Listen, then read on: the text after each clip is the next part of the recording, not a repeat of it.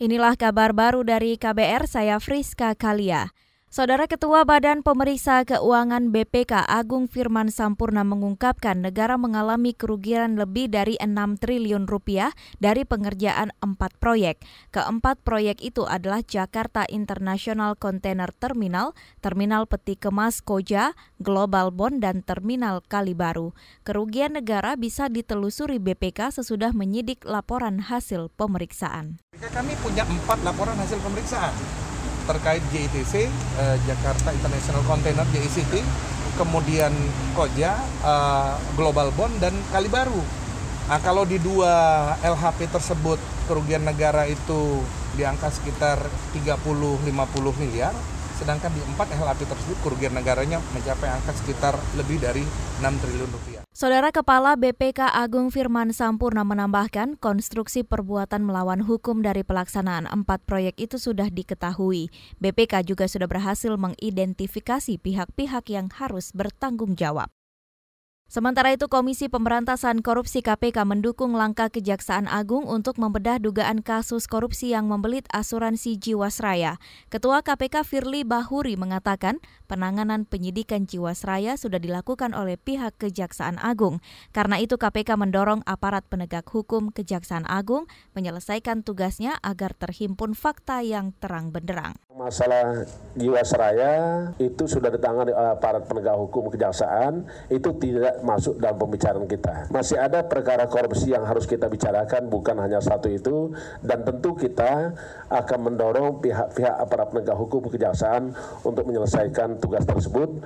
Dan tadi saya dapat uh, informasi dari Ketua BPK bahwa BPK sudah melakukan pendampingan, melakukan bantuan terkait dengan perhitungan negara terhadap kasus Jiwasraya itu. Saudara Ketua KPK Firly Bahuri juga mengapresiasi Badan Pemeriksa Keuangan yang turut membantu Kejaksaan Agung menghitung rincian kerugian negara.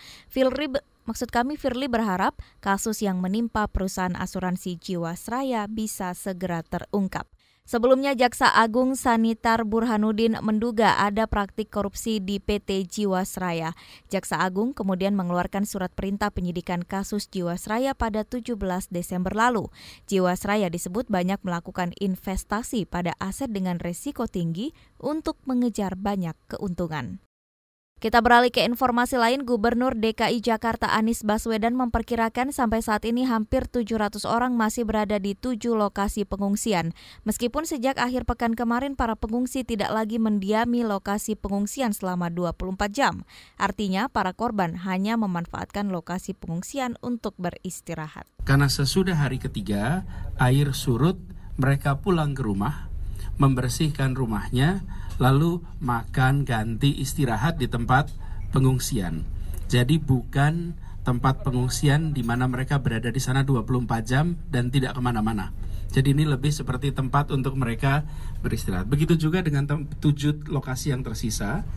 Tujuh tempat ini lebih berfungsi untuk mereka beristirahat, eh, makan, minum, Gubernur Anies Baswedan menambahkan jumlah pengungsi hari ini sudah jauh berkurang apalagi dibandingkan pada 2 Januari lalu yang mencapai lebih dari 36 ribu pengungsi dan ditampung di 240-an titik lokasi pengungsian.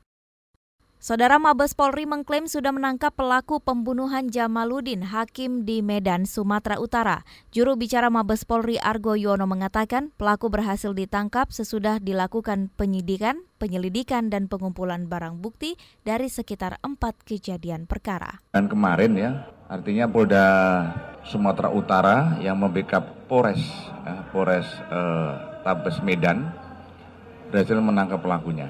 Ya, berhasil menangkap pelaku uh, ada tiga tiga pelaku. Yaitu yang pertama adalah uh, istri korban ya. Dan kemudian sama dua orang suruhannya. Istri korban inisial ZH ya.